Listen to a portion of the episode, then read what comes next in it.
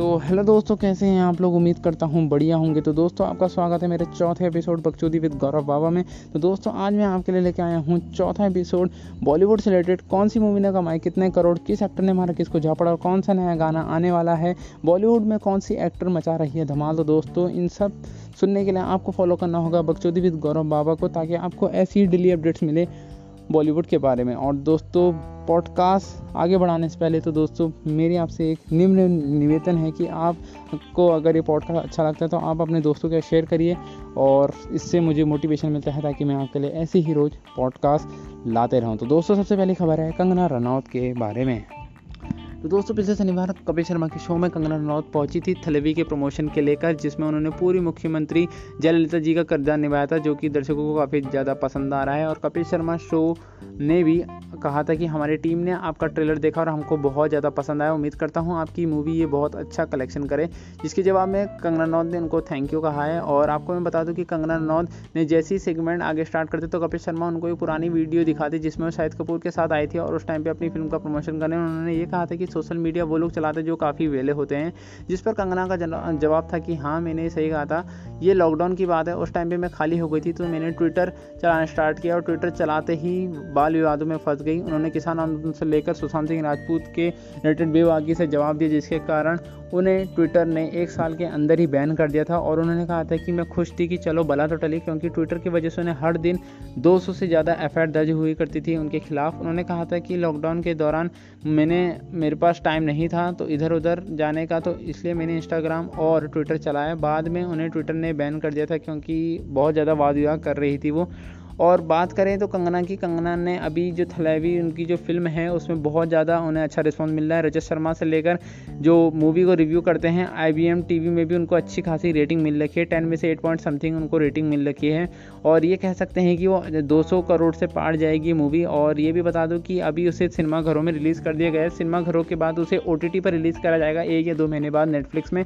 बात करें उनकी वर्क फाट की तो वर्क फाट में अभी उन्होंने, क्या कहते हैं थलावी के बाद उनकी एक दो मूवी आने वाली, एक धड़क आने वाली है और दूसरी उसमें एक एक्शन मूवी में दिखने वाली है और एक इमरजेंसी फ़िल्म है जिसमें इंदिरा गांधी की बायोपिक में वो नज़र आने वाली। तो दोस्तों, आपको क्या लगता है कि कंगना रनौत की जो तीनों मूवियाँ हैं, क्या ये फिर वैसे ही धमाल मचा पाएँगी या नहीं?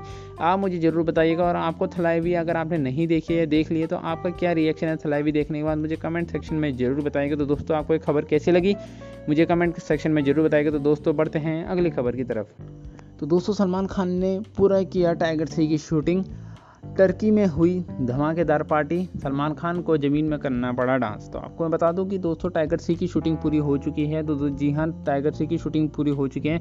ये शूटिंग तीन महीने के अंदर पूरी कर ली गई है, जो कि बहुत बड़ी उपलब्धि है सलमान खान के लिए, क्योंकि सलमान खान, आपको पता है, बहुत देर में फ़िल्म बनाते हैं एक एक साल के अंदर वो फ़िल्में बनाते हैं, लेकिन इस बार उन्होंने बहुत जल्दी मूवी को कंप्लीट किया। वो मुझे लग रहा है अक्षय कुमार को फॉलो करने लग गए जैसे अक्षय कुमार दो दो तीन तीन महीने में एक मूवी बना देते हैं। तो दोस्तों, आपको मैं बता दूँ कि सलमान खान की जो टाइगर थ्री है, वहाँ वो टर्की में शूट हुई थी, इसका पूरी मूवी टर्की में शूट हुई थी। तो दोस्तों, वहाँ वो उन्होंने खूब मस्ती करी और खूब सैर करी टर्की और वहाँ के नेता लोगों से भी उन्होंने मुलाकात करी। फिर उसके बाद वो टर्की के बाद रूस गए। रूस में पार्टी आयोजित किया था, जहाँ उनको ज़मीन बैठ कर डांस करते हुए देखने को देखा जा सकता है। और दोस्तों, अगर आपको पूरी वीडियो देखनी है तो दोस्तों, आपको इंस्टाग्राम में फ़िल्म फेयर नाम के एक इंस्टाग्राम आईडी होगी, वहाँ वो शायद वेरीफाई है, वहाँ आप जाइएगा और वहाँ पूरी वीडियो देख सकते हैं, जहाँ सलमान खान अपने फैंस के साथ सेल्फी और इन्जॉय करते हुए नज़र आ सकेंगे अपने ही गाने में। और वहाँ जितने भी उनके फैंस थे सब झूम रहे थे फुल सिक्योरिटी थी और उनके फैंस भी लगा लो सलमान खान का क्रेज टर्की में भी और टर्की में भी उनके वहाँ जितने भी फ़ैन थे, वहाँ सब नाच रहे थे। मैं आपको आगे बता दूँ कि सलमान खान की इस मूवी में इमरान हाशमी विलन के तौर में देखे जाने वाले थे, लेकिन इमरान हाशमी ने कुछ महीनों बाद ही इसकी पुष्टि कर दी कि वह विलन की किरदार नहीं निभाएँगे क्या शायद इको क्लैश है कुछ है, ये अभी समझ में नहीं आ रहा है। और अब देखने को होगा कि क्या वो, जो पिछली टाइगर टू थी, उसके मुकाबले फ़िल्म कितना प्रोसेस करती है, आप देखने को मिलेगा। और आपको बता दूँ कि जो टाइगर सीरीज़ है, ये 2012 में स्टार्ट हुई थी। एक था टाइगर और इसके डायरेक्टर थे कबीर खान, जिन्होंने फ़िल्म को बनाना स्टार्ट किया था। 2012 के बाद 2019 या 18 में टाइगर टू आई थी, जिसने टाइगर वन से भी ज़्यादा कमाई करी थी और तीन सौ करोड़ के क्लब में गई थी सलमान खान के।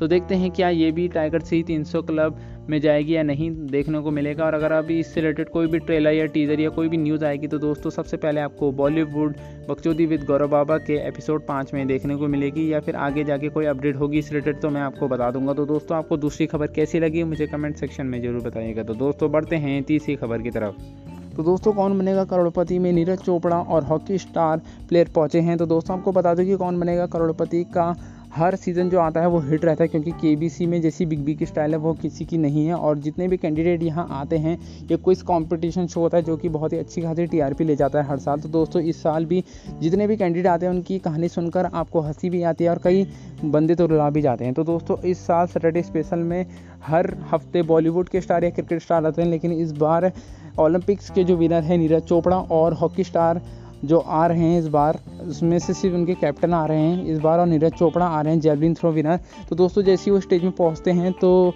जय जय हिंद के नारे लगाते हैं नीरज चोपड़ा हॉट सीट में बैठ के, जिनका वीडियो बहुत ज़्यादा वायरल हो रहा है। नीरज चोपड़ा ने अपने इंस्टाग्राम पे लिखा है कि आज अमिताभ बच्चन से मिलने जा रहा हूँ और जो कि वीडियो उनका बहुत ज़्यादा वायरल हो रहा है। और इंस्टाग्राम पर जैसे ही उनका पोस्ट आया तो बहुत लोगों ने लाइक और कमेंट करे हैं। और अमिताभ बच्चन जैसे ही उनके पास पहुँचते हैं, उन दोनों से कहते हैं, क्या मैं आपका मेडल छू सकता हूँ? मेडल छूते ही अमिताभ बच्चन बहुत ज़्यादा भावुक हो जाते हैं और स्टेज में जितने भी माहौल और जितने भी लोग बैठे होते हैं शांत हो जाते हैं। आगे नीरज चोपड़ा और हॉकी स्टार के जो कैप्टन होते हैं, वो उनसे कहते हैं कि, सर, आज मैं आपको हरियाणवी बोलना सिखाऊँगा। और वो हरियाणवी बोलते हैं, और जो कि काफ़ी फ़नी होता है। आपको अगर आपको ये पूरा मामला देखना है तो आपको यूट्यूब में जाना होगा, जहाँ आपको ये मिल जाएगा।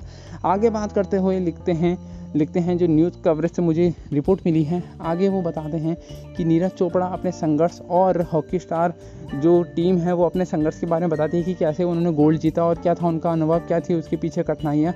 और उसमें से बात करते हुए हॉकी स्टार के जो कप्तान होते हैं वो बताते हैं कि जब हम 2012 में हमने क्वालिफाई कर लिया था और उसमें से हम एक भी मैच नहीं जीते थे तो बहुत सारे लोगों ने हमें ट्रॉल किया, इंडिया आते लोग हम पे हंसे और कई बार तो हमें रोना आया, गुस्सा आया, संघर्ष लग रहा था और ऐसा भी लगने लग गया था कि हम हॉकी क्यों खेल लेकिन जब 2020 में हम गए, हमने अपने टीम वालों से कहा था कि ऐसा समझो कि अगले दिन कोई मैच ही नहीं है। जिसके बाद जब हमने गोल्ड जीता तो आज हम जहाँ भी जाते हैं, हमें रिस्पेक्ट मिलता है, सम्मान मिलता है और हमें बहुत ज़्यादा अप्रिशिएशन मिलता है। तो तब लगता है कि जितना हमने कठिन परिश्रम किया था, आज वो सब वैल्यूबल है और आगे वो ये हॉकी स्टार कहते हैं कि आज जितना भारत के लोगों से हमें सम्मान मिला, हमें बहुत ज़्यादा खुशी होती है और हम अपने नौजवानों को से चाहते हैं कि वो और ज़्यादा इंडिया के लिए गोल्ड लाएँ और इंडिया को रिप्रेजेंट करें। तो दोस्तों, अगर आपको पूरा सीज़न देखना है तो आपको शनिवार का इंतज़ार करना होगा, जिसमें नीरज चोपड़ा और आपको हॉकी के कप्तान देखने को मिलेंगे। और आपको मैं बता दूँ कि दोस्तों, नीरज चोपड़ा जैसे ही गोल्ड जीते हैं तो उनको दोस्तों उनकी ब्रांड वैल्यू में बहुत ज़्यादा इजाफा हुआ है। उन्हें बहुत ज़्यादा स्पोर्ट्स ब्रांड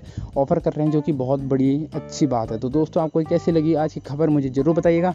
अगर आपको अच्छी लगी होगी इंस्टाग्राम पर फॉलो कर लीजिएगा। तब तक के लिए बाय बाय मिलता हूँ आपको कल। Good night